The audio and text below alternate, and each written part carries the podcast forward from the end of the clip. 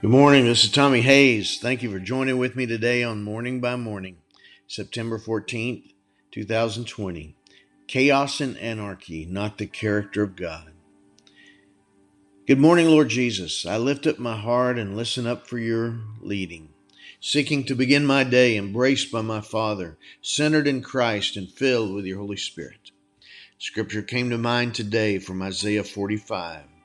For thus says the Lord, who created the heavens, He is God, who formed the earth and made it. He established it. He did not create it a chaos, He formed it to be inhabited.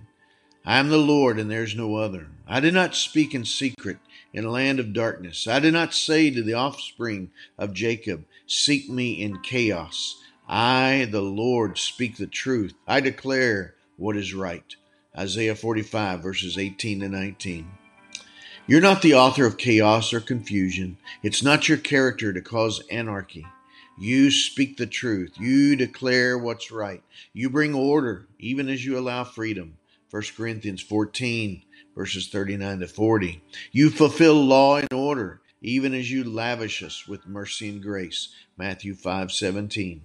So come and speak light in the midst of our darkness. Come and speak life in the midst of our destruction.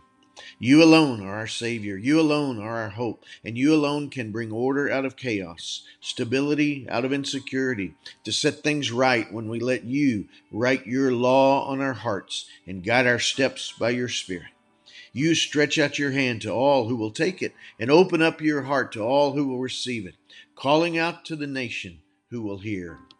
There is no God besides me, a righteous God and a Savior. There is no one besides me. Turn to me and be saved, all the ends of the earth, for I am God and there is no other.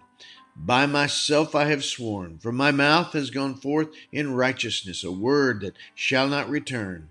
To me every knee shall bow, every tongue shall swear. Only in the Lord it shall be said of me our righteousness and strength. Isaiah 45, verses 21 to 24.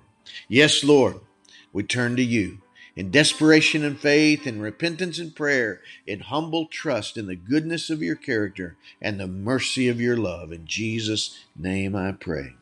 Father, in the name of Jesus, I pray you'd bring light and clarity, security, and confidence to this one joining with me in prayer today. And we pray on behalf of our nation the nations of the earth, God. You'd bring your law, your order, uh, set us free from chaos and our anarchy in the name of Jesus.